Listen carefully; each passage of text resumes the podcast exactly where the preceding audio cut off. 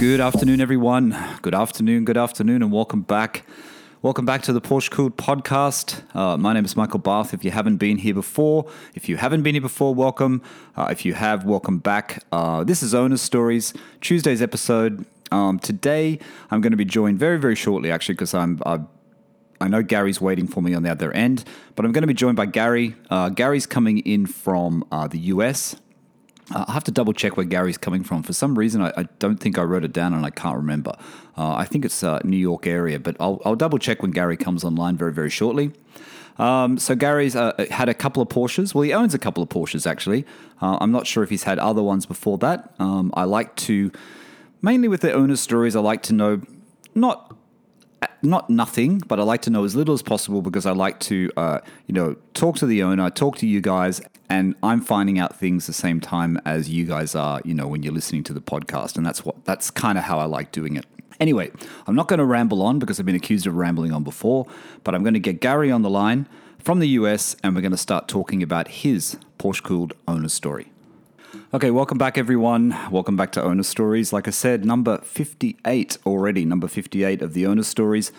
And today, uh, I was just talking to, uh, we're going to be joined by Gary. Gary's here. Uh, good, is it morning or afternoon there, Gary? I don't even know what time it is. Uh, it's still morning by us. It's only 11 o'clock in the morning. Well, good morning. Uh, it's evening here in London. Thanks for coming on the podcast today. You're welcome, Michael. Thank you for having us. Thank you for having me. I was just saying, we were just, uh, I'll just tell the listeners, we were just chatting before we pushed the record button. And uh, I know uh, you'll see from the title of the podcast that Gary has uh, two Porsches, and he just told me he's had around 15 to 20 Porsches. So we're going to have a, we're going to have to uh, really condense it down to fit in the, uh, the most memorable ones in, in this episode, Gary, that's for sure. Yes. All right, so let's let's get straight into it then, because um, and I probably didn't mention to the listeners, Gary's coming from the US. Gary's in New Jersey. That's right, Gary. Correct. Yes, in Marlboro, New Jersey. So in New Jersey, um, Gary was just telling me he's got a good garage for his cars, so we'll get into that as well. So let's just start the podcast and let's start your story. And I'll, and the place where I always like to begin is when you and and being a multiple Porsche owner, you must have noticed them pretty young, I reckon. So when did you first start start noticing uh, Porsches? Was it was it something that you you know that a relative has it has it a kid? Did you see them in the street driving by? Uh, was it an uncle? Was it a friend? Uh, or was it just like the poster on the wall, you know, Matchbox car? How did it all start with you with uh, Porsche? Sure. Um, my father used to uh, do business back in um, early 80s in Germany, uh, er, late 70s, early 80s in Germany. Uh, so he bought me back a poster of 911 Turbo, white 911 Turbo, um, and that I stuck on the wall. And that car really spoke to me with those white hips and I said, oh man, I was seven years old at the time. Yeah. And I said to myself, if I can have something like this one day, that would really make my life a lot better. Yeah. And, uh, you know, my father was always also a car guy. That's when it stuck to me too. Me and my brother are also car guys. And I guess Porsche really stuck to me. Uh, I had that one and I had a Lamborghini Countach poster at the time on my walls. That was the only two that I had. Fantastic. So, where were you living at the time when you were a kid? You're living in Europe? Uh, I was living at the time, I was born in Israel, and uh, we were living in Israel at the time. Okay. When uh, I started at uh, the age of seven. We moved to the US when I was 10. Okay. In As a kid in Israel, do you were there many Porsches on the street? Did you see many 911s? Oh, no. No? No, no, no, none whatsoever. None whatsoever. I think uh, even, I think just recently just started over there. Otherwise, you would have seen just old Subarus and uh, right. um, you know some old Japanese cars and you know un, unbranded names. Even you couldn't see really major cars. You know, German vehicles would be like, oh my god, you got an Audi or you got something like that. It would have been That's like right. a dream to somebody. Yeah, at yeah. the time. Okay, so you, you get that poster on the wall. You've got the you've got the, the 911 Turbo. you've got the Countach. Um, you've never owned a Countach yet, have you? No, no, never did. So you got the 911 Turbo. So you move to America, you're a kid, you start seeing, I guess you start seeing more Porsches on the road, right? You start seeing more things, more German cars. Yes. When we moved here, we, I started seeing um, more Porsches, uh, some Ferraris. Uh, when we used to go to Manhattan, there used to be some uh, nice uh, exotic stores at the time. And, you know, when we used to drive by, and you see those Ferraris and Porsches and Lamborghinis, it was like a dream come true that I could see these cars in person at the time. Fantastic. So you you're a kid. You're growing up in the US. Um, you get to the age where you you start you get your license. You start thinking about your first car. What was the first memorable car you had? I'm guessing it wasn't a Porsche. What was the first uh, memorable actually, car that you started with? actually, um, it is a Porsche. It, it is. Was, uh, a, yes. Um, when I was 14, we moved to Belgium. Uh, so we opened up a business over there. Right. And um, to Antwerp, Belgium. Oh, nice. And then, um, yeah, so when we got there, then I started, you know, it was hard for me to leave the United States at the time, losing friends and school and everything that was going on. Yeah. So when I got to uh, Belgium, I became a little bit more rebellious about that, that I didn't want to go back to school. There was nobody, I didn't speak the language at the time. Right. You know, so uh, I was like, I got nothing to learn. I got nothing to do over there. I can't speak to anybody. So my father told me, "What you want to do?" I was like, "Listen, teach me the family business." So he stuck me with my cousin at the time. He had a jewelry store, so I started working there. Right. And um, then uh, my father opened up his uh, business, and I started working for him. Saved up some money. When I was ready to buy a car, I was like around 17 and a half. And I was looking to some, you know, Japanese cars. You know, at the time it was like a 90, 1991 Supra RX-7. Yep. I was really into them too. I was said it was more affordable. But yep. my heart was really towards a Porsche. So when we started looking around and uh, we saw a 944 that really caught my eye. Uh, so my father said, Is this the one that you want? I was like, It is. And it is also my budget. At the time, I saved up about 500,000 francs, which is around 15,000 US dollars at the time. Okay. And my father said, That's what you really want. You get it. So that's when I got it. I bought it the same day, and then uh, two days later, I went to pick it up and drove it back home. So was it? I'll never forget that car. How old was the car when you bought it? Was it a new car?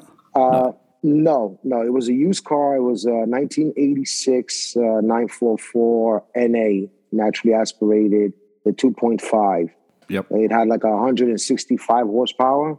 That car, but it felt to me like it was like a thousand horsepower at the time. tell the truth. So that's that's a pretty cool story. You're living in Belgium. You know what I mean? You've yes. you've got your first car. Your first car's a Porsche, and you're in you're in Europe as well. You're in you know Antwerp. You're in you know you've got great roads around you. How was that? How was that experience having that as your first car? Um, it was an amazing experience. I mean, I had a lot of fun while I lived there. I lived there close to uh, I'm going to say about eight nine years. I lived there, so uh, that car gave me so much joy, so much freedom, and I saw so much because of that car because I was able to travel so much with it everywhere, yes. uh, either for business or for fun. Um, it was amazing. I, I can't really um, express the words that what kind of feeling I had when I had that car. And you know, the 944s had that big roof they could have opened up, yeah, uh, stick it to the back boot, and windows down. You know, when you're young, windows down, Fantastic. radio blasting, yeah, roof, roof, roof down. It yeah. was an yeah, it was an amazing feeling. Amazing. So, you know, you, you said you saved a lot of money. You know, you worked hard, you saved the money. How was yes. the ownership experience of that 944? Because that's a pretty memorable car, right? It's your first Porsche. Um, you know, you had the poster, you get a 944. We all love the 994, the lights and everything, the front, the shape, the back. How was it as a, as a you know, quite still quite young in your seven, you know, late teens into your twenties. Was it an expensive car to own? Uh, at the time, it was not that expensive uh, to own that car. You could have taken it almost to any mechanic to get, you know, oil change done and um, and um, you know get the servicing done on it. Uh, I used to take it in uh, in Antwerp. There used to be this mechanic by the name of Abbas. I would never forget him. He did me so many favors. Um, so he used to do my oil changes, spark plugs, belt, uh, tensioner pulleys on it, uh, whatever the car needed. Uh, he was the one that I was go to, and it was not that, that much money at the time. The only thing that cost me money on that car was uh, when I had to get the gearbox rebuilt. Right. Uh, I stripped off the second gear, uh, so I had to get that rebuilt. I had to go to some Porsche specialist. I can remember his name, but I can't remember his shop, the name of his shop. Right. probably he's well known over there. Um, so that was the most expensive thing that I ever spent on that car. That cost me about a hundred thousand francs at the time, uh, which I want to say was about three thousand dollars to get that job done. But for the rest, it was quite a lot at the time. yeah. At the time, yeah, you can say it was a lot of money, uh, but still, for for the for the time that I had the car, I had the car for about five years, six years. Um, I enjoyed every minute of it. It really was not that much of a headache or that much of uh, of a nuisance to own it. It was basically bulletproof. I went almost everywhere with it, all over Germany, uh, Switzerland, Italy, um, Netherlands, France. Fantastic. Uh, in, I was even in London with it Really? times. How was that? I bet it was better. I bet it was driving the roads better to drive the jo- roads in Germany than drive the roads in London. That's for sure. Yes, it was kind of confusing at the first when I got there. When I got there first, and when you get off the ferry and uh, you're heading out Yeah. towards uh, towards the roads, you know, you, I'm used to getting on the right hand side of the road to start driving, and over there drive on the left. So I almost hit a car just coming out because I was on the road side of the road. Yeah, it's hard yeah. So that's when I realized I was like, oh, I gotta drive the other way. So yeah, it was it was great. So Gary, you know your first your first Porsche, you've you've driven it into so many different countries that everyone wants to drive their Porsche to. You know, you've even come to the UK. How do you match that then? So is this the start? Is this the start of the, the, the of the passion? This is the start of the this is the start of the Porsche journey, right? You you know this this is going to get you into into your next car. Is the next car a Porsche once you sell this? Um, I held on to this one for a while. Uh, after that, I had I was got into BMWs. Okay. Uh, I had a BMW 850 manual at the time. Wow. Nice. Uh, at the age of 19, I had that. Uh, I had a 535 manual. Um, what other BMWs I had? I had a 730 V8, which was very, very rare at the time. Uh, it was a very hard car to get, the 730 V8 engine. I'm not even sure what that is. what is um, that one? To get the V8, you had to get either the 740 or to get the 740 at the time, and the V12 was the 750. Oh, okay. Okay. and they had a they had like a period where they had uh, this, they made the 730 a smaller engine but a V8 which had Okay. a lot of low down torque uh, which was a lot of fun to drive it was more like a family car right. but I really enjoyed it driving around uh, in that car it was not uh, you know it was at the time it was not that expensive to own it because it was a V8 because nobody wanted to pay the road tax in, uh, on these kind of cars Right. so they were letting them go for almost nothing Yeah. Yeah. so you were getting a practically almost a brand new car for nothing so it was well worth to have Yeah, you've gone through a few BMWs. I mean, you know from past owner stories, you know, the trend with, uh, you know, Porsche owners, guys have been on owner stories. A lot of people have owned BMs. A lot of people have owned the M5 or the M3 or even just, Yes. you know, SUV BMWs. BMW and Porsche, there seems to be, you know, German cars, people own it. So you're into the, you're into the BMW phase. You're buying good ones. You're buying manuals. I mean, the 8 Series in the manual, you know, you got some great ones. Do you, do you stick with the BMWs for some time? How long did that phase last? Uh, that lasted for about, I want to say, two years, three years. That lasted to me. That I got into the BMW phase. Um, but I never let go of my 944 at the time. Oh, okay. Actually, the the 944, when I let it go, I let it go to my uncle. He bought it off for me. Right. Uh, that's who I got my 850 from uh, earlier. Right. I bought it off my uncle. Uh, but then I ended up buying the 944 back from him because I missed it that much. yes. I ended up buying it off for him back. I hope he sold it to you for a good price. Uh, yeah, but whatever he paid for it, that's what I gave him back. Really? Like, Oh, here's your good. money back. After a few months, after like six, seven months, I was like, here's your money back. Please let me have my car back. He's like, of course, take it back, no problem. All right, so you had the BMWs. You know? When does the next? When does the next? Uh, let's call it memorable or the one you regret selling. When's the next Porsche come that you that that comes to mind? The next one was I had a a 928 GT. Okay, wow, That was nice. also uh, automatic. Yeah. Uh, it was really hard to get those in manual at the time. Uh, that was the next one I had. Uh, then it was another 944 S2. Uh, Okay. Those come with the three with the four cylinder 3.0 engine. Yeah, bigger engine. Yeah. Yes. Um, and then after that, I stopped. Sorry, Gary. Yeah. Was that market? Was that a lot different to the to your first 944? How was this experience Yes. between the 944 and the 944 S2? Is it heavier the S2?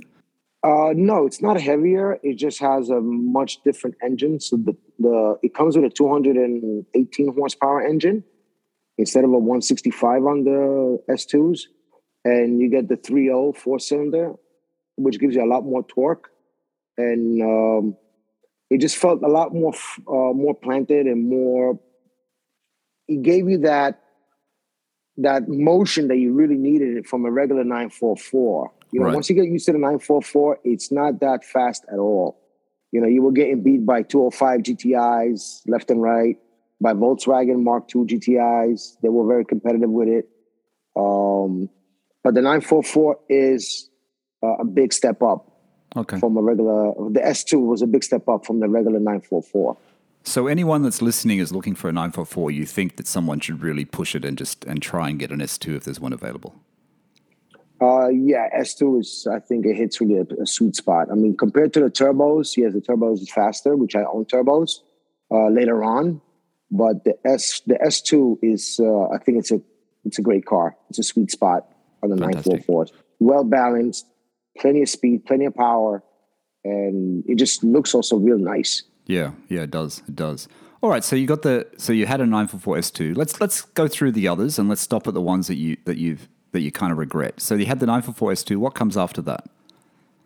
Um, after that, we, I moved back to the United States, and that's when I ended up getting in Vermont. I bought uh, a 944 turbo that I Okay. found up there. It was a gray 944 turbo. Uh, it was a 1986 as well. Uh, so that really changed my style of thinking about the 944 because that really had a lot of power comparing to the S2, Yeah, especially once that boost kicks in. yeah. Um, and unfortunately, that one I blew the turbo on it. Okay. Yes, uh, and I never ended up fixing it. Yeah, I mean, for the money that I bought that car at the time that they were going for, yeah, to fix the turbo was just as much as paying for another 944 turbo, so it was not worth it. this is when the prices were low, right? This is going back a bit, so the prices were quite low. Yes, that was back in 1998. I bought that car, and I paid for that car uh, $2,500 Wow. I paid for it. They've gone up a lot since then. um, a lot. a lot more than that. All right, so you, you're really loving the 944 then, aren't you? You had the two in Europe, you had the two in Belgium, and then you've got the one in the States. So you you know that one's that one's no longer drivable. You you sell it. You managed to sell it with the with the Uh, I blown turbo. sold it for I sold it for parts. Okay. I sold it for parts. Um, and then after that, um, it was a few years later that I ended up getting another 944 turbo. It was a blue one with the beige interior.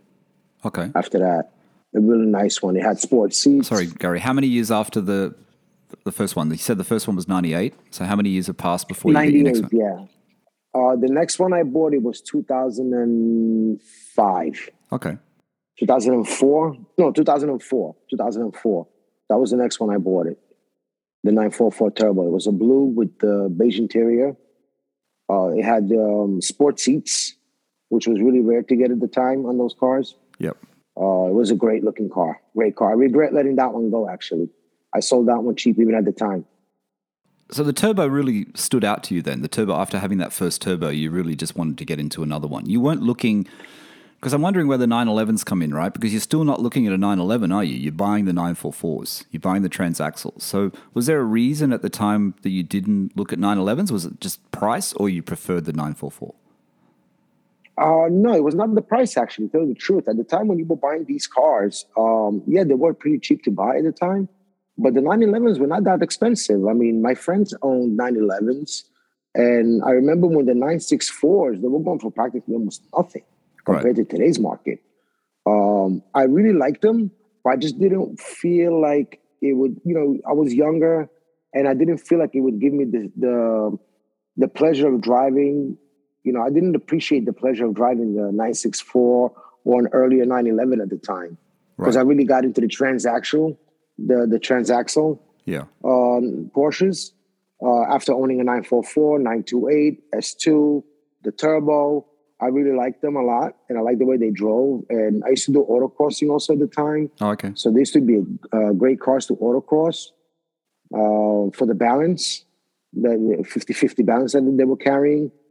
Uh, it was just a lot of fun. And uh, the 944 Turbo at the time was also much faster than the 911 964, Yeah, true. True. you know? So, uh, So that was the was deciding what? factor. yes. You know, the speed, Speed. The, ba- the balance, the speed and the balance. That's what I was looking for at the time. All right, so you got the you got your second 944 turbo. Um, you really enjoy the transaxles.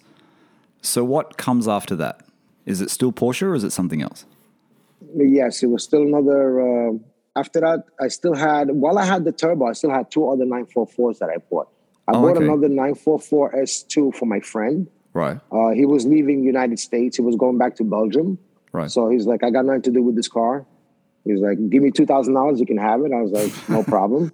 I was like, no problem. I'll take it off your hands. Uh, it was a white S2, okay. um, and then I had another black uh, regular 944 NA also at the time. So those three I had at the same time. I had those three 944s. Wow. So you really you really are passionate about the 944, aren't you? So you you must have a lot of knowledge about these cars. I mean, if anyone's looking for a 944, you can pretty much tell them what what you should look for then, because you've owned so many of them. Yeah, I've owned a lot of them, but uh, I never, uh, you know, I, I know the the mechanics of it and what needs to be maintained on them, but I never worked on them myself. Is there is there one thing with the 944 across the 944s that you think if people are if people are looking to buy one now that they should be aware of? Is there one sort of common issue with the 944? I mean, just gotta look at the uh, that the timing belts and the tensioner pulleys were done. Right. Uh, that's those things known to fail on it. Um, and basically, that's it. They're pretty much bulletproof cars, just like the 968s. yeah. They're pretty much bulletproof. You can drive them, beat on them all day long, and they take it. Okay, so you've got you've got three 944s. You've got the standard, you've got the S2, and you've got a, a turbo. And you're living in the, you're living in the US. You've got space wherever you're living. You've got space to park all these cars and keep all these cars. You're not you're not living in, in Brooklyn. You're not living in the center of the city. No, What- at the time I was not living in the center of the city. So what do you do then? Do you do you decide to sell one of the 944s and get something else? What, how does the collection change after that after that point? Uh, after that point, my um, um, my taste has changed a little bit since I wanted to get it. It was the old uh, JDM type of cars. Okay. So I said, you know what? I've had a lot of 944s and a lot of Porsches at this time. Let me try something else. Uh, I ended up getting a Toyota MR2, a 1991 MR2, uh, which I done up for um, autocrossing. Um, so I had that car for a while. And then I had, after the MR2, what else did I have after the MR2? I can't even recall after the MR2 because I had that car for a while too. Did you have but you didn't have the 944s when you had the MR2? Uh, no, I got rid of all three of them because Okay. I needed the space. All I had was a one car garage, and I was leaving the other two parked always outside. So Okay. it was kind of hard, even though I had a I, we had like a townhouse at the time. So all I had was a one car garage and a small like a half driveway. So my other cars were parked always outside. Only only the turbo would be parked inside. Right. The MR2 is a pretty popular car, though, wasn't it? It was very. I mean, it's popular now, but it was popular then too. I remember when they when they came out, and they were very. I had a friend that had one. I forget which model he had, but it, it was a it was a pretty nice looking car at the time. Yeah, they're they're great cars. I have to admit. I had the coupe and um, I had the MR2 coupe, and I had the three SGT engine in it. Right. Uh, three SGE engine, the Japanese engine Wow. in it. Uh, instead of the 180 horsepower, the American engine, the Japanese one had 200, and the Pretty rev bill was a little bit higher. Yeah, it was a pretty fast car. Um, the They're pretty light. very light, Yeah. very light, and I stripped it even down more, so mine was weighing around 2,300 pounds. Okay. 2,300 pounds with 200 horsepower was a great. Uh, it was a great balance on the car. Yeah. Uh, it was. Um, the thing is, like, I needed the. Uh, I had to install like a Greddy front lip on it Right. because when you're going on speeds on a highway, the nose will lift really high. oh, So really? you, you felt like you were got- going up into the sky. no. If you were Wow. doing anything over 100 miles an hour with that car, that's how light it was. Wow. So you had to get some downforce. You had to bring it back down. Yeah, I had to. I had to get some downforce to bring it down. That was the only way to drive it over 100 miles an hour. Right. Wow. Wow. Okay. So you got the MR2. You've had all the you've had all the 944s, all the and the 928, the transactionals.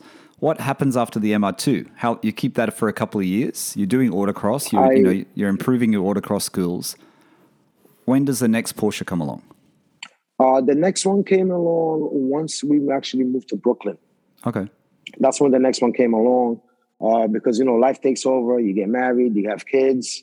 There's not really much that you can uh, put aside to start buying Porsches again, even though they were uh, cheap at the time. It was just, mm, was not feasible way that I'm going to park Porsches right now in the middle of the street in Brooklyn Yeah. true. when we moved there. So Um, once we moved to a building that had outside parking, uh, they had like their own secured outside parking. That's when I started buying up again. And the next one that came along was uh, 968. 968. So transaxle again. yes. Nice car. The transaxle again, yes. The, the 968 convertible. I bought that one. Uh, and uh, that's, um, yeah, that's the one that came afterwards. Was Uh, that, after uh, the- ma- sorry, Gary, was that a manual? Manual, yes, yes. Um, all, all my 911, all my 911s or the 968s and the 944s were all manual. Right, The only automatic I had was the 928 GT. right. That was the only one automatic that I Yeah. had. Because they're quite rare and hard to get in manual, like you said. Even Very 928s, in 928s in general are a bit hard to get a manual, aren't they? Um, but weren't most of them spec'd in auto? I think most of them were. Seems like a lot more autos in the 928. Yes, uh, a lot of people that got those cars got them in automatic because it was more of a GT car. You know, Yeah, you had true. a big heavy V8 in the front. And Yeah, the- cruising that- car. Those are like cruising and like we call them like a mile muncher. Like it eats up miles. Yeah, yeah. No problem. Just put your foot down and just go. Okay, so the 968, what what color was it? What were the what what did it come with? Just tell the listeners briefly. Av- um, that was an Aventurine uh, green, oh, nice. Aventurine color with uh, gray interior. Yep. It was a convertible, uh, U.S. car, and you know the U.S. cars they don't come with the back seats, Okay. but you can install back seats in it with the seat belts because they have it uh, pre-drilled. It's just covered it with a shelf. So once you take that shelf out, then you can install the seats. Because that I, when I got the car, I had to install the seats so my kids could sit in the back. Okay, so what was the reasoning why they didn't come with the seats in the US? Uh, I really don't know what was the reasoning behind that because Canada received them with seats and Europe received them with seats, but Safety the US received them with the shelf. Wow. I guess because the only seats you could have had in that car was the lap seat, uh, seat belts. right. That was the only seat belts you were allowed to have at the time. And I think the US, you needed to have the the over the shoulder seat belt in the back, Yes. and you were not able to get that on the 968 uh, convertibles at the time. I mean, I've mentioned it in a previous podcast. I, I mean, I saw one come up for sale in Sydney at the where I take my Porsche, you know, and, and they had a 968 manual, and I think the 968 is a is a, is a nice shape in, in the in the cabriolet in the convertible. It's got a nice side view. You know what I mean? Yeah, it does. It does. It has really nice, nice, clean lines. Uh, I like the the the face of it too. It looks somewhat like a 944 matched in with a 928 Yeah. with those pop up headlights. Yeah. It does look really nice. I regret selling that one. I think uh, that's like my second one that I regret really selling because my kid helped me to work on it. Oh, really? But the first Yes. one was the 944 turbo, right? That was the one you regretted. The Yeah, second turbo that you had, the one that didn't blow the, the turbo. That one, second one was Yep, the most. correct. All right, so That was that was the one I regret the most. Let's let's talk about a little bit about the driving experience because I know the listeners are probably saying ask the question, but the difference the difference between a 944 to drive a 944 and to drive a 968 is the 944 a better car to drive? Is it a better experience? What what is the difference you see when you drive when you're driving those two cars from your memory? The 944, I mean, like when you take the regular 944, the NA, the 25, compared to a 30, I mean, they both drive basically almost the same. It's just the 968 has uh, more power and it feels more planted. Okay. That's all it is. But they're both the same. I mean, driving characteristics, I would say they're the same. Right. They're pretty much the same way. Uh, the only difference you're going to feel is in the turbo. If you want to compare those, that, that's the one that really feel the difference. So why do you think it is, Gary, that the, the 944 sort of still overshadows the 968, doesn't it? The 944 is still the one that people will look at first. It seems to be. Do you think that's true? Uh, it is true because first of all, it was manufactured for a lot longer. Right. Uh, the 968, I think, was manufactured for what? Produced for two, for three, four years, if I'm not mistaken, from 1993 93, 95, 94. yeah. Yeah, that's correct. and 95. That was actually a lot of 95s. A lot of people don't know that, but a lot of 95s were actually 94s that were revinned for 95 because they couldn't sell them. They were Oh, too okay. expensive at the time. They couldn't sell them. Okay, so the 968, how long was that in your garage for? Uh, the 968, I held on to that one for about, I want to say a year. Okay. And Yeah, I so had that got- one for about a year. so not very long. That's not a long time to own a to own a Porsche, is it? Was what was the reason why you moved that one on? I moved that one on because I wanted to get um, another another car, another. Um, you know, at the time I got a a S4. I had a brand new S4 at the time when I had the 968. Uh, I freshly acquired uh, a nine, uh, a G body, a 911 also, a 1985, a 32 Targa. Okay, so your first 911. Yeah, that was my first 911. So it's a Targa, G body Targa. Tell the listeners about that car. Uh, that car, I found it actually. A friend of a friend came to him, uh, a guy that was working with me together. So his friend told him, "Listen, one of my friends, his father has a 911 sitting in the garage. Now he's probably looking to move because my friend is getting married." Right. So then my friend tells me, he knows I'm into Porsches, so he tells me, Gary, there's this guy. His father wants to move a 911. Are you interested? I was like, okay. Uh, can we go see the car? He's like, okay, let me get uh, in touch with him and I'll let you know when you're able to get it, to go and see it. So um, about a month passes by. I don't hear nothing, not from my friend, not from the owner of that car. Um, then all of a sudden, my friend comes to me. Okay, he's back. He was in Florida. You can go tomorrow and see the car. Sounds great. I go, I see the car. Beautiful, Mike. When I tell you beautiful, it looked like it was still in the showroom. That's how beautiful that car was sitting Wow. inside the garage with a cover on it. And none of those, you know, uh, thin, uh, cheap covers. Nice, thick, plush cover on it. He lifts it, and I see that shiny red paint with the Fuchs wheels, and I was like, man. I look at it, forty-eight thousand original miles, Wow. original registration since 1998 is on the car. Right. That's how long that car has been sitting inside the garage since 1998. And I asked him, I was like, I'm not going to start this car since it's been sitting for so long because I don't want to mess up anything. Yeah. But when you put it in here, did it drive? He says, yes. I was like, all right. So he tells me a price. So I tell him, you know, we start talking, we start talking about it. What was the reason he parked it? He said that he had a bad knee. He had to get a knee surgery. And since then, he couldn't really drive it. Right. Um, so that's why he ended up parking it. I was like, so what's the reason he's selling it? He's like, oh, my son's getting married, so I need the money to, you know, for the wedding and, um, you know, to for my son to just let him start a new life with his wife. Yep. I was like, okay. So I was like, so how much you asking for it? So he gave me a price, and I just shook hands on it. I was like, I'll take it. I take it. I called my uh, my brother. My brother. Uh, I told him, listen, I need uh, I need money right now. I need you to go home, go to my house, get me money, and bring it to me. I'm right here. okay. And I called up a tow truck and closed off the street so we can take the car out of the garage, tow So it you- out. So you took precautions. You didn't want to drive the car, like you said, because it hadn't been started in such a long time. So what did you do with that car, Gary? You, you you got the tow truck. You took it. So you took it to your Porsche special, specialist, or you took it to just a general mechanic. How did you go through the process then of getting this car back on the road after so many years of not of it just being sat and stored? the same night that we took it out of the garage, uh, put on the tow truck, the tow truck driver took it to my friend. He's a Porsche specialist in Long Okay. Island. So we sent the car right there that night. The next morning, um, they changed the fuel rail, the, the fuel line, um, drained the old fuel from the tank, Yes. uh, oil change, uh, ran through it, and you know filled it back up with gas. Um, started up on the first start. That's it. Done. The car was working perfect. So They, when they, they, sent me a video of it right away. really, so everything was fine. So Yeah. they they checked through the car. There was no other issues with the car at all. It was all perfect. Nothing. Fantastic. Nothing. The whole car was perfect. They, he just told me you only need to just you know replace the brakes, Yes. the brake pads.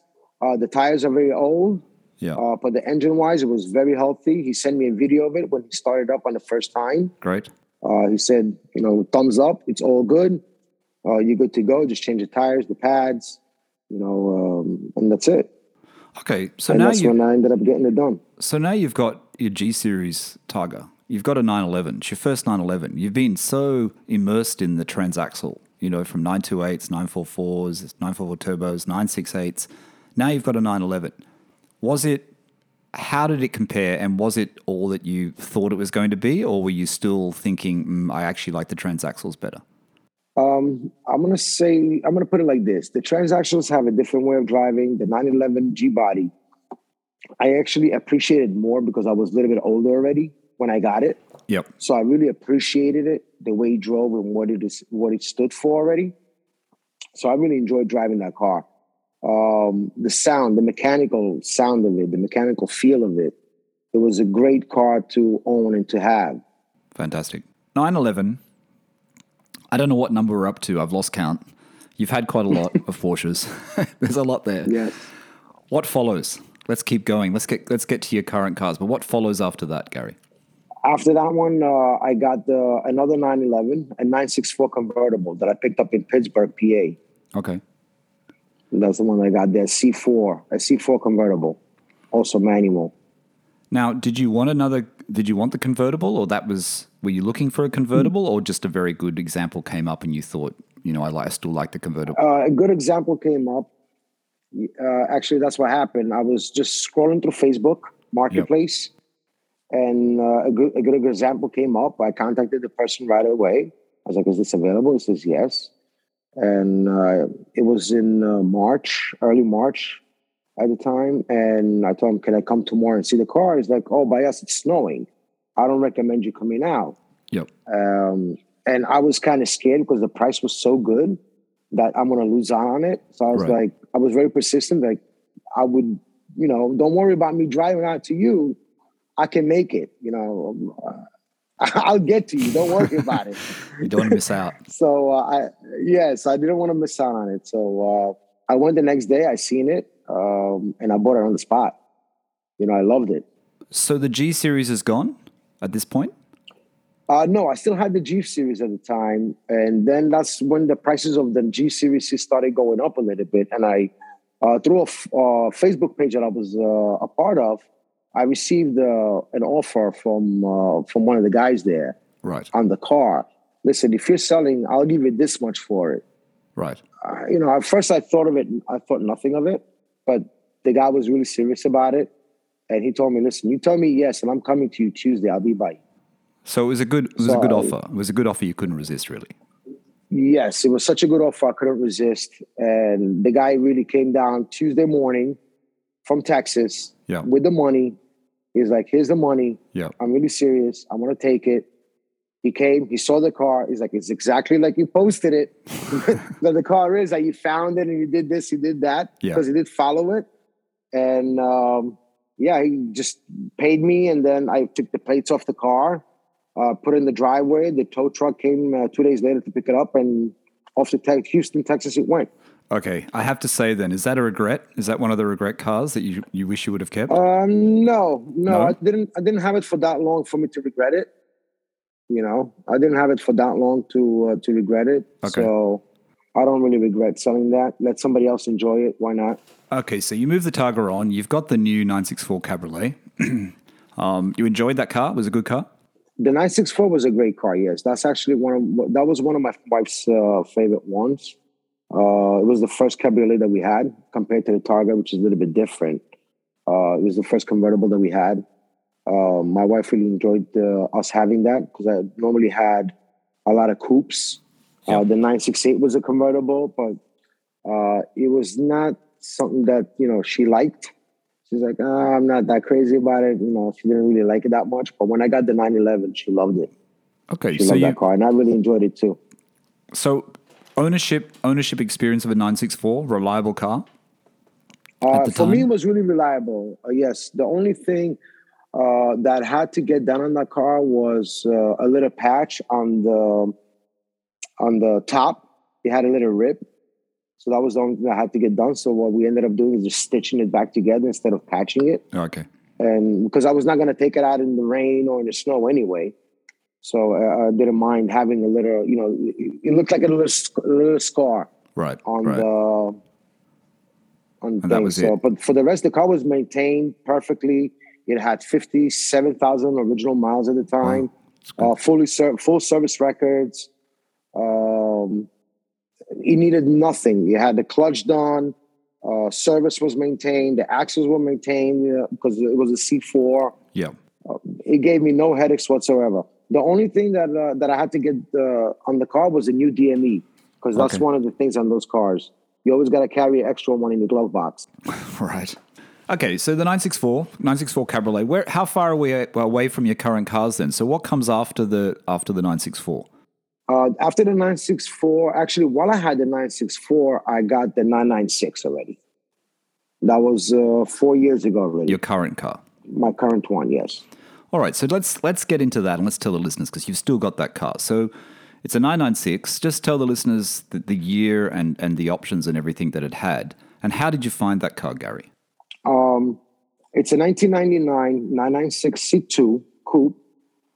Um, I found it actually on Craigslist. I was browsing Craigslist and I stumbled upon it in Albany.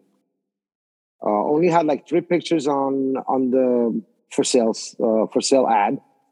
So I reached out to the owner. I was like, "Do you have any more pictures of it? Here's my phone number. You can text me a video or some more pictures."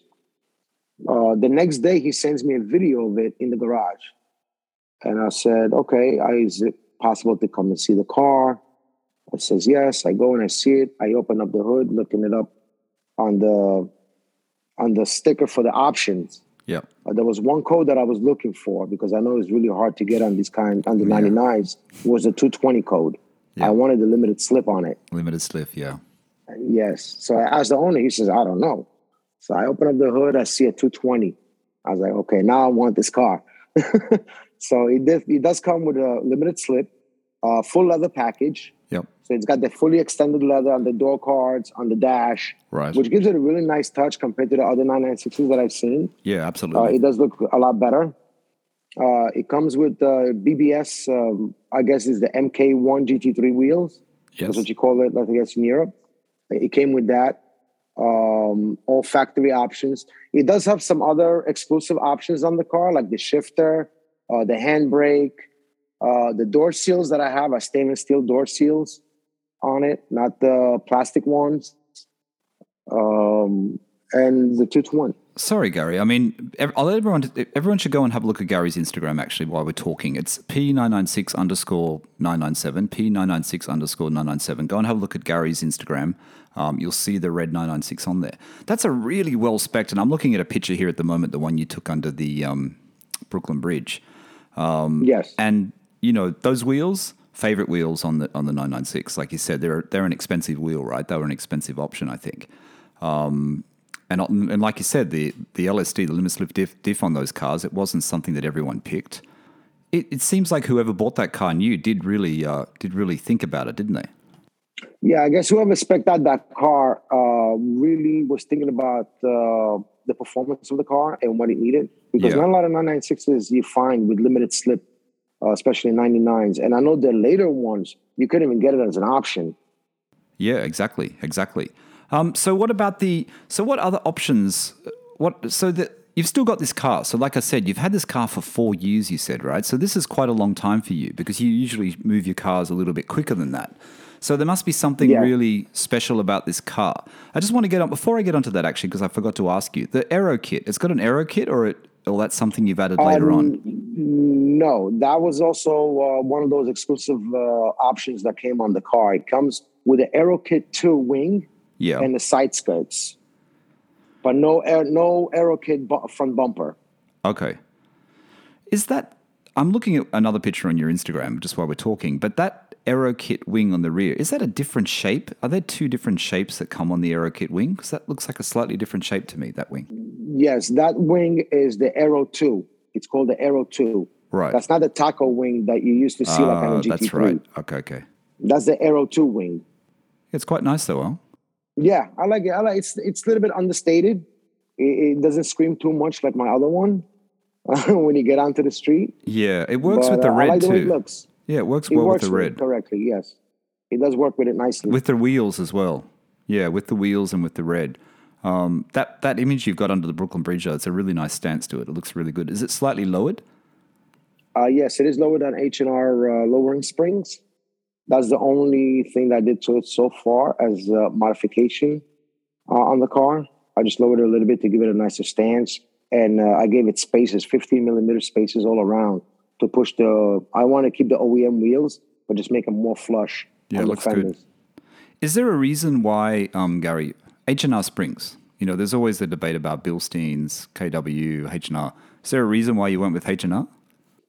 I just wanted to get lowered. I didn't want to go, um, you know, coilovers on the car yet because I was not sure what I was going to do with it. If I'm going to go track Yeah. or autocross or anything. So uh, after I got that one, um, I was not really doing autocrossing or track anymore.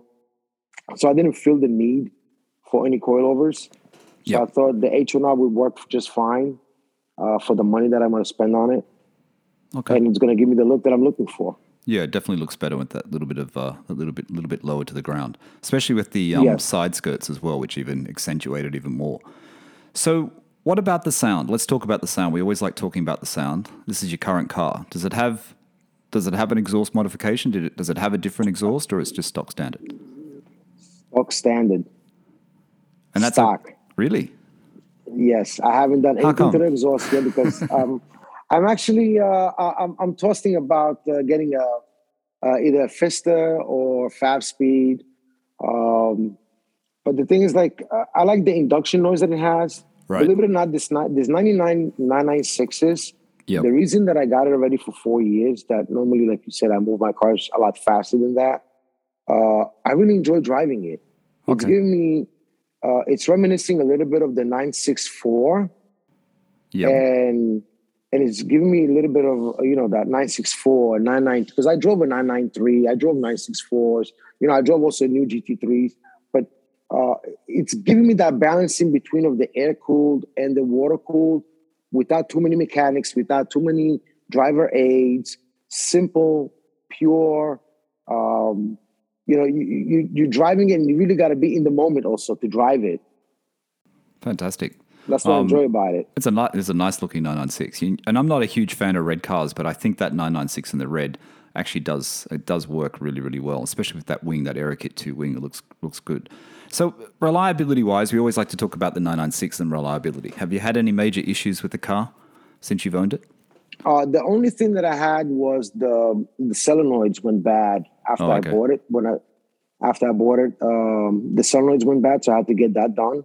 So while I was in there getting that done, I got the plugs done, uh, the solenoids. I got the ECU rebuilt, so it, it doesn't need to be, you know, it won't affect it anymore. Uh, that was about a thirty eight hundred dollar job that I got done on that Okay, so altogether. big job. but since then, nothing. Fantastic. Since then, nothing. It was been bulletproof since then. All I did was recently put brand new tires on it. Uh, I did that. I bought right now suspension that I want to change on it. That's already, you know, my option to do it. It doesn't really need it. Right. It's something that I want to get done. Uh, I bought a shifter from a 997 Okay. that I'm going to change out the whole shifter assembly to make it, you know, more. Uh, if it's going to feel a little bit tighter, like my my current 997. Yeah, because the 996 has quite a long throw, doesn't it? It's a longer throw than Yes, the it does. 997. Yeah. It does. So what It does. kit did you Anyone buy? with the com- uh, just I didn't I didn't buy a kit. I bought like the whole uh 997 assembly, shifter assembly Okay. that you can just swap out and put, you know, put that directly bolt in to the 996. Right. Short shifter assembly or just the standard assembly? No, no, just the sta- standard assembly because the 997 assemblies they come with the metal ball Yep. and the metal parts inside. The 996 got a little bit of plasticky parts, and there's after time they wear down. Okay. Mine is still very good, but it's just uh, I I think the nine after driving my 997, it does feel a little bit shorter and tighter. So I would like to have that feel also in the 996. Okay, so you've got the you've got your nine you bought like you said you bought your nine nine six four years ago. At the time, you still had your nine six eight, correct? Uh, 968, yes, And had the nine I six had that and the nine and the 964. and the nine six four. So you had three. Yes. So when does the collection Three. start to get smaller? So you've got you you still got the nine nine six now. What what happened to the other two cars? Uh, the 968, I sold it off uh, because we were planning to buy a house. So I was like, okay. The 968 was the first time, was the, one of the earlier ones to come in to the house. Yep. And I was not really driving it that much. Uh, so I was like, I'll move that one along. So I moved that one. Yep. And then the 964, uh, again, I got such a good offer for it that I couldn't resist. Okay. Uh, a guy from San Diego, uh, from the forum, he saw the car, and he asked me if I'm willing to sell it. I say if the price is right. He gave me an offer. I told him, okay, if you're offering this much and you're serious, why not come pick it up? So I couldn't say no to that offer. So that another trend there, you don't seem to, you don't really advertise your cars, do you? Because a couple of the cars you've sold are just No. due to the word of mouth on the forums or you posting pictures of your cars and people saying, I really want it. Let me know when you're selling it. Yeah, um, one one of the car, the, the 964 actually had did have it on Bring a Trailer before this guy contacted me, Right. but it didn't reach, uh, you know, uh, it didn't reach the the reserve. Okay. So when when when the buyer contacted me uh, from Bring a Trailer, uh, he said, "What was your reserve?" And I told him, he's like, "Oh, it's a little bit too much. Uh, I'll give you, you know, whatever I was bidding for." I was like, yeah, "I'd rather keep it. I'm not I'm not desperate to sell it, Yep. so I'd rather keep it." And then after uh, a month later, this guy contacted me through the forum, and he told me, "He's like, listen, I'll give you this much." I asked him, "How much you willing to give for it?" He's like, "I'll give you this much." I was like, "Okay, if you want to give me that much, Deal done. come and pick it up. Deal done." Okay. So 968's gone, 964's gone. You've got your 996. Um, you've got one Porsche in your garage. What, what happens next? what happens next is we start getting the itch. we start getting the itch. Uh, exactly then, uh, COVID hit, Yep. and uh, So 2020. home bored. even 2020, uh, sitting home, uh, looking through Facebook Market again, Craigslist, just browsing, not really intending on buying anything. Uh, so I come across um, uh, a 2012 Aero Kit uh, 997 uh, sitting in a dealer, and I start negotiating with him on it. So I really wanted to buy that car. Yep. And at the time, I was going to refinance my house. So the deal was all done on it. So I told him, you know, you got to wait about a week or 10 days for me to uh, refinance my house so I can take ownership of this car. Yep. Uh, so that at the end, he had somebody that was willing to pay for it right away. So the deal fell through with me. He didn't want to wait. I said, okay, no problem. So then I started browsing again, and then I come across the current one that I have right now in Chicago. Okay. Uh, it's a 2007 Aero Kit. Uh, factory Aero Kit 3.6. It had the options: the sport seats, uh, sport seats, sport exhaust, sport shifter, sport steering wheel. Well, It's got the 19 inch wheels, uh, and you know the the Aero Kit. So that was the main thing that I wanted. I wanted an Aero Kit car. When I found this one, so it's 997.1, right? 997.1. point one, correct? But a yes, 2000 997.1, 2000 2007. 2007. Yeah, and it's got a. Um, I like those wheels actually. What are those wheels called? I can never remember the name of those wheels. I Uh, was Carrera, always, uh, it's called Carrera Classic. Carrera Classic. Yeah, they're a, they're a very uh, they're a very nice wheel. They're actually one of my favorite, uh, second favorite wheels to the to the lobsters. Actually, I really like them. Um, I think they really. Suit I like the lobsters. I was actually contemplating on getting the lobsters for this one. yeah, you should do it. Get a second set. I think so, and paint them black Black would or look dark good. gray. Black would look good.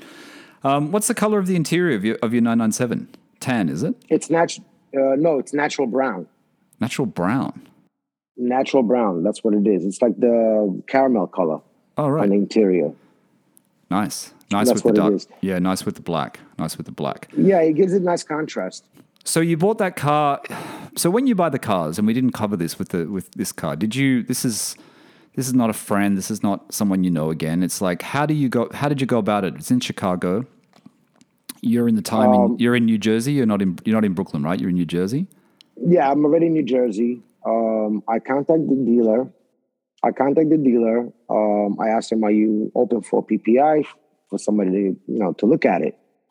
Uh, he said, "Yes, no problem." He recommended somebody also, uh, a person that does PPIs for well-known Porsche dealership in uh, Chicago. Yes. So I contacted the person. I told him, "Are you, you know, are you available to go see this car?" He says, uh, "You know, I'm available, whatever certain day it was." I said, "Okay."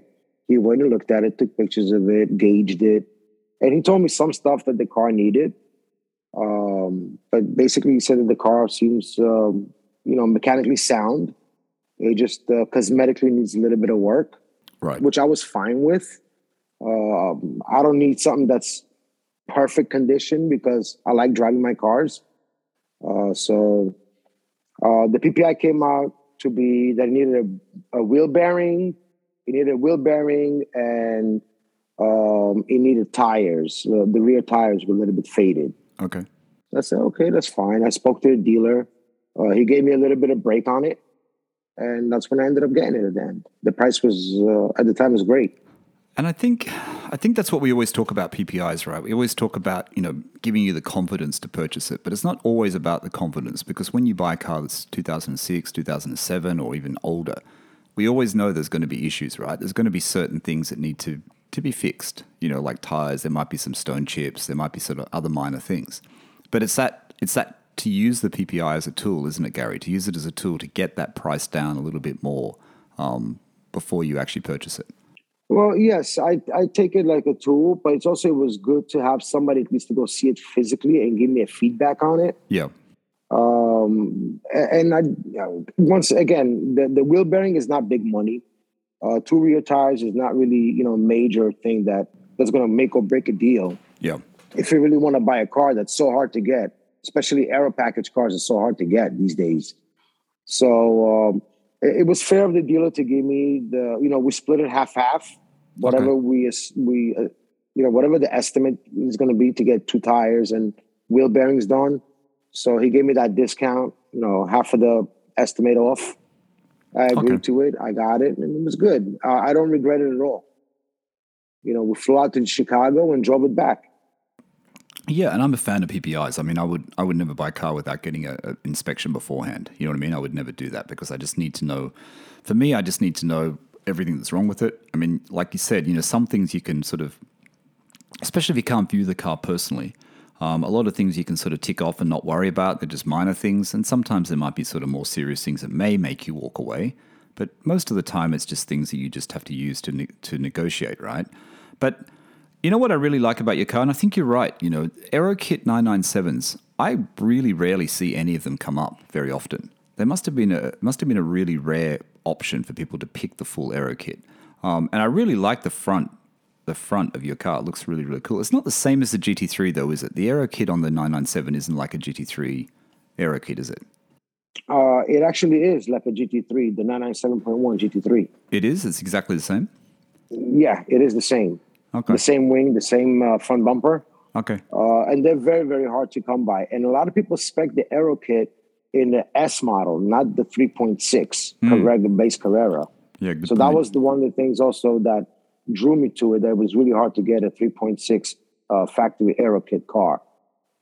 And uh, also the um, the options that it had, it was really highly spec car. I think the MSRP was around ninety-seven thousand dollars Wow. for this car, new. Yeah, that's a lot. That was pretty high MSRP for a 2007 911. Yeah, absolutely, absolutely. So you've had that car now since 2020. Has it been a Yes, good since experience? June 2020. Good experience. Uh, yeah, yeah, it has been a, a great experience actually. Uh, um, you know, after I got the wheel bearings done, when I drove it back, I did the wheel bearings right away, did the rear tires, uh, serviced it, you know, oil change, all that. Um, it's been a great experience with it. I did a lot of, uh, you know, um, drive drives with friends, uh, some rallies. Um, I did the 911s on 911 also uh, drive to Manhattan with the car. It gets a lot of looks. A lot of people love it when you know when you show up to Cars and Coffee with it because uh, everybody first thinks it's a GT3, and when you tell them it's a regular base Carrera, then oh, is this original? Is this factory? Yes. It's like, where'd you find this? It so does I look tell them, yes, it's very Yeah, hard to get. It looks really They're cool. really hard to get, especially when you open up with the sport exhaust. It sounds really good. Well, I was going to ask you about that actually. That was my next question. The sports exhaust. You've got the 997 with the sports exhaust. You haven't bothered to add one to your um, 996. How how different is it? How different is it when you're in the cabin in both cars? Uh, it is a lot, a big difference. Big difference. Uh, once you turn on the sport exhaust uh, on the 997, um, I mean, you don't get no drone in the car, but Yeah. you just it feels nice to have that sound But- when you go into the gears and when you hear that engine rev up. Yeah. It does. It's a big difference. But Gary, it It hasn't. you step on the gas. But more. it hasn't. It hasn't tempted you to get an exhaust for your 996. So there must be something really special about that 996 sound. Uh, the 996, it gives me, uh, like I said before, I like the Classic. induction sound that it gives it. Yeah. You know, you hear the induction sound inside the cabin, and, and I think that the mechanic and then here the mechanicals. You know, that's that's a cable throttle body. Yeah. You know that, that, has a cable throttle. Yeah. Uh, it's a three four high revving. Uh, it's a three four high revving uh, engine. Also, it likes to rev high. Yeah. You know, all your power is from four and a half uh, four and a half thousand RPM to about seventy three hundred RPM. So you really got to push it, and and you get that satisfaction when you hope when you hear that uh, induction noise coming in. You know, through the cabin. Uh, it doesn't really need exhaust. You know, yep. I don't need everybody hearing me that I'm driving by, but when I'm inside the cabin, I hear the engine working and I'm working with the engine. Oh, that's great. So that's what gives me that satisfaction of driving it. That's great. That's great. Hey, but it looks like you've got a good combination at the moment then with the 996 and the 997. I mean, they look good together. Yes, I think I think for now I think I hit the sweet spot on them, yeah. Uh, especially uh, with these two. Uh, but I guess we'll we'll see where we go after this. I don't even know where I'm going after this one. Tell the truth. And and also, you know, the best thing about the 996, the 997 you've just purchased, right? But the 996 you've owned it for four years, and 996 is a yes. you know you enjoy the experience, you love the car, that's why you've kept it. It's got nothing to do with value, but even so, the value of the 996s is is growing very very quickly. It's getting going up very very very very quickly. Yeah, I think uh, value wise, I think it like doubled already from what I paid for it. Yeah. Um, But tell the truth, the 996, it's I think that one's gonna stay really long term with us. It became really a part of the family because we got to meet so many nice people with it when I bought it. Uh, we got to meet so many different people. Got to join the Porsche Club, uh, the PCA in uh, New York with it when I had it because it was crazy. All these Porsches that I had before, I never joined PCA. I never went on drives, never went on rallies. And all of a sudden, I got the 996. And my wife is like, "Yeah, why don't we, why don't we try it?" I was like, "Okay." So it opened up, you know, different types of doors to us, and we got to meet nice people. Yeah, I noticed that on your Instagram. I mean, you, it seems like you're going to lots of events. You, you're really in the Porsche community. Obviously, there's a great there's a great community in New Jersey as well. Or you're still going to the New York events. Um, I um, noticed, and I noticed that your kids got to meet uh, Mr. Magnus Walker as well, which is really cool. yes, we actually met Magnus Walker twice. Uh, one time was with the 996. Uh, when the first time was in the uh, DTA event uh, that um, uh, was there. Maybe you were the reason why he ended up buying one. Maybe he saw yours and thought that was that was actually before he got his 996. I was going to say, is that before? yeah, that was before. Yeah. Uh, DTA was hosted by uh, P P Car Market. Okay. Yep. At the time, uh, they, they they're CCS. That's what they called. Right. So it was hosted by them that event. Uh, so that's when we met the first time Magnus Walker, and then after that we met him again uh, when he came down and, did, and he did the Bear Mountain um, Cars and Coffee meet. Right. We met him over there again. So my kids really enjoyed. my small one really enjoys. Uh, I was going to say that. Fo- yeah, that photo, Gary. Your kids look so happy. They look so happy to yes, have uh, to meet him. Yeah, very cool. Very he cool. actually put a, he actually put a sticker also in the back of my seat on the 996, and he autographed it. So we just left it there. Oh, that's I'm good. like, you know what? Staying with the car. I'm not taking that off of there. Yeah, it, it, the Porsche community is great, though, isn't it? I mean, it's it's it's interesting that you said though you weren't really going to events or joining these things before the before the 996, but now you're into it. It's it's like it's a whole part of the ownership journey, isn't it? I mean, it's it's just so such a cool thing to do. Uh, it is. It is. You know, you get you get to meet different people. Uh, you get to do some of these nice events. Uh, it's also a lot of these events are also family friendly. Now that I have a family, I'm not that young anymore. You know, take the kids, let them meet people, let them meet other kids, let them enjoy the cars, let them try to get into it. Uh, you know, participate with the wife. Also, you go on rally drives. You know, it's not uh, timed rallies; it's fun rallies. You yeah. go, on, you know, on treks. Uh, it's it, it gives us it, gives you a purpose and it gives you some also to do with yep. the family. Yeah, true. It's a good thing. It's a good thing. I have to say, um, have you got what are the seats in your 997? Are they sports seats or is that the 996? The images I'm looking at that's the 996 seats. Uh, the 996 has sports seats in it too. That's what I put him in. Uh, I put in sports seats, and the 997 also has sports seats in it. Yeah, I've always liked the sports seats. Mine doesn't have the sports seats actually. I thought I saw a picture on your Instagram. I can't find it now. Um, I do yeah, like the those. 997 also. Yeah, the 996 seats look great though with those those bolsters. They're like turbo. That's what's in the turbo, is it? The same as in the 996 turbo almost. Looks similar. Uh, I mean, they're the same also in the GT3 because those seats, the ones that I got in the 996, came out of a GT3 that was uh, uh, hit and, on track, Oh, right. and the car was totaled.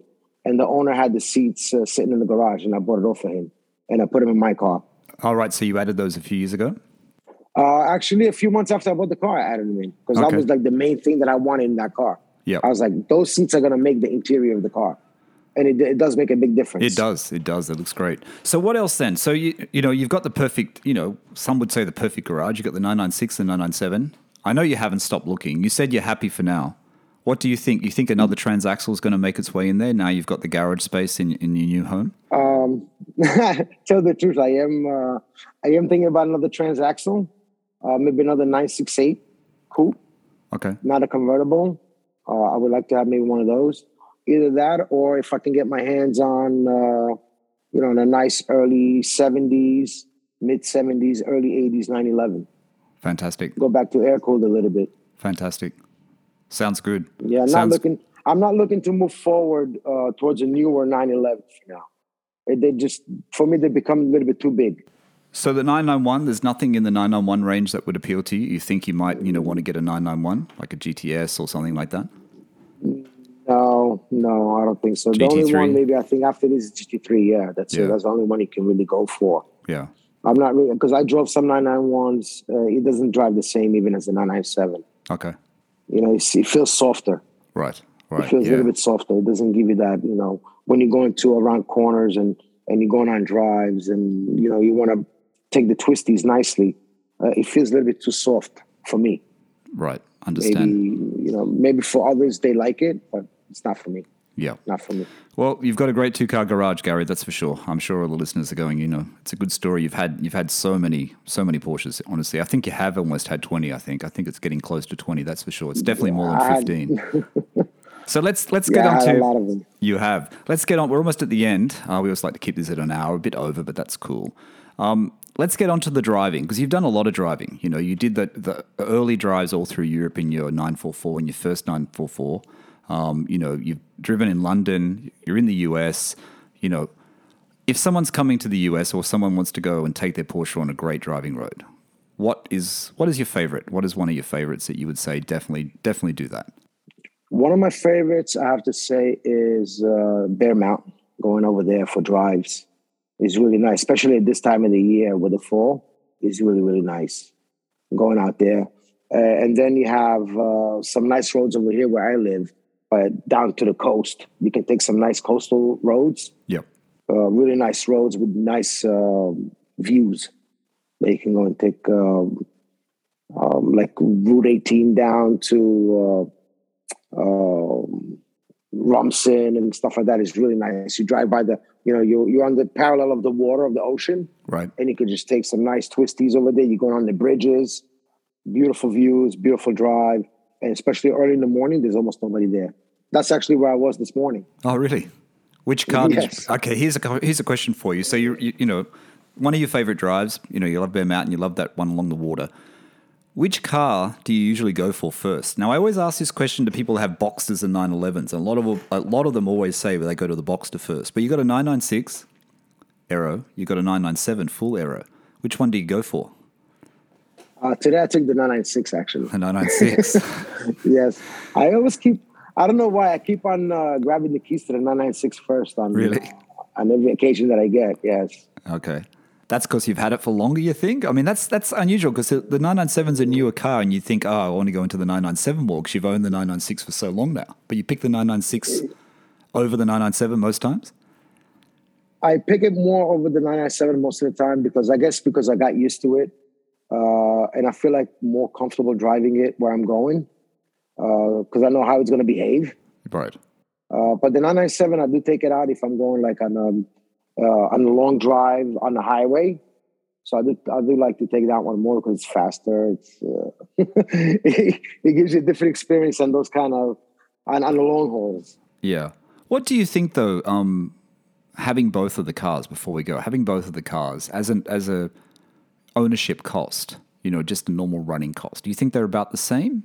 From I know you've only had the 997 for a couple of years, but do you think that the cost of ownership is about the same maintenance wise? Yeah, it's the same. Uh, It's not that much of a difference in it. I mean, I just did right now a 60,000 mile service on the 997, and the service was about I think it was like a thousand dollars on it. Okay. So I paid the same for the 996 when I did it on that Right. for the service. And there's no major, Yeah, nothing majors happen with your 997. You know I own a 997.1 as well. Nothing at all. They're pretty reliable, nothing, actually. Nothing. Pretty reliable, yes. Yeah, that's what I have think. nothing. Nothing has gone wrong with it so far. Thank Fantastic. God. Fantastic. Yeah, so I'm really enjoying both of them at the moment. Um, so since you're in the 996, does your wife go out in the 997 and follow you when you go on the drives, or she doesn't drive manual? No, no, No. my wife doesn't drive at all. Oh, she doesn't At drive at all. all. at all. Same as That's my a funny wife. thing. She just likes to be. She she just likes to be the co-pilot. Fantastic. She doesn't drive at all. That's Yeah, but- I tried changing it, but it didn't help. No, No? Nothing helped. Okay. No. So they're both not you. interested in you get the you get the you get to drive all of them. Yeah, for the moment, yes. But my older one is starting to drive right now. So his, uh, I'm about to start teaching him this summer how to drive the manual cars because he can drive only automatic at the moment. Oh, so he's looking forward. So he's to. already eyeing one of them. I was going to say he's, he's looking already eyeing forward. one of them. watch out! Watch out! what are you going to do then? That's the thing. I'll probably give him one of them Yeah. if I have uh, both of them still. Yeah, I'll give him one. Why not? Let him enjoy it. Fantastic. He's young. He's, what he a what an it. experience! What an experience! Because you had the Yeah, you had the, give him. yeah, and it's like you know you're going back in time, aren't you? You had that Porsche. You know, your dad said you're you know you you had the money. You asked your dad if you can buy it. He said yes, and you bought it. So it's almost that experience is repeated, right? Like you've now you've got the Yes. cars, and you you're giving your son the same experience. So it's great. It's the start of his uh, what- start of his 15 car collection. hopefully, hopefully, if he's going to be a car guy, yes. But uh, it'd be a good experience for him. It might motivate him to do better in life. Yeah, You know, it, fantastic. it definitely motivated me to do better in life. That's great. That's great. Gary, we're at the end of time. Um, before we leave, is there anything anything you want to share with the listeners? Uh, just get out and drive. Don't don't be afraid of getting into your 911s or don't be afraid of getting in 996 and all that noise about the IMS and and the headlights. Uh, forget about it. Just enjoy the experience of the Porsche brand. Absolutely. Good tip. Good tip. You know, transaxle, rear axle doesn't matter. Yeah. I mean, the transaxle thing is really appealing, isn't it? I mean, it's unfortunate the prices are all going up everywhere, though. Um, I think 968s you can still get at okay prices, though, can't you? Um, yeah, nice, decent, uh, nice, decent one is around 20 grand right now. You can get one, Yeah. which is not that bad. But I remember you could have gotten them for about two, three thousand. Yeah, I know. I was going to say when you bought, yeah, going back. I think 968s in Australia probably double that, but you know, Yeah. Oh, Probably you guys double. have the club sports too out there. I would love to have one of those. the club sport. I saw one of those um, at Order House Hamilton one day when I took my car in. There was a red one. I think it was red. Man, I'd never seen one before. I'd actually never seen one before. In fact, I didn't even think I even knew about it. This is going back probably four years. Um, it's really, really nice. Very, very nice. Yeah, I would love to have one of club Yeah. sports. I would love to drive one even. I was going to ask you about that. So they weren't. Sorry, Gary. They weren't available in the US. No, they're not available in the US, the club sports. Yeah, fantastic car. Fantastic car. Yeah. Yeah. As far as I hear from a lot of people, it's it's a great driving car. Yeah, It's like- yeah. Hands down, one of the best. You can't import one into the US though, right? You couldn't import one in from It's got to something. be, I think, 25 years older. Right. 25 or 30 years older to Right. import it into the US. You know, but the prices on the club sports is High. is insane right now. Yeah, it's very high. I guess you got a, you've got a lot of other know. choices anyway, so that's for sure. Yeah, for the money, you have a lot of choices they can get into. Yeah. All right, Gary. Thank you so much for being on Owner Stories today. Uh, I really, really enjoyed uh, catching up. Um, thanks for leaving that review as well of the podcast. Much appreciated. Thank you very much for having me, Michael. It was a pleasure talking to you. Thanks so much, Gary. Um, all right, everyone. That's Gary coming in from uh, US, New Jersey. Uh, Gary owns, I reckon, the perfect two two Porsche garage almost. Uh, 99 1999 996 with the LSD, red Aero Aero wing, Aero 2 wing, and the 07 997 with the uh, full Aero kit in black. Make sure you go to Ar- uh, Gary's email. Gary's email. Sorry, Gary's Instagram at p996 underscore 997. That's at p99. 996 underscore 997. Give him a follow. Tell him you heard his story on, on Owner Stories. And uh, that's about it. Thanks, everyone. Thanks for listening. Bye for now.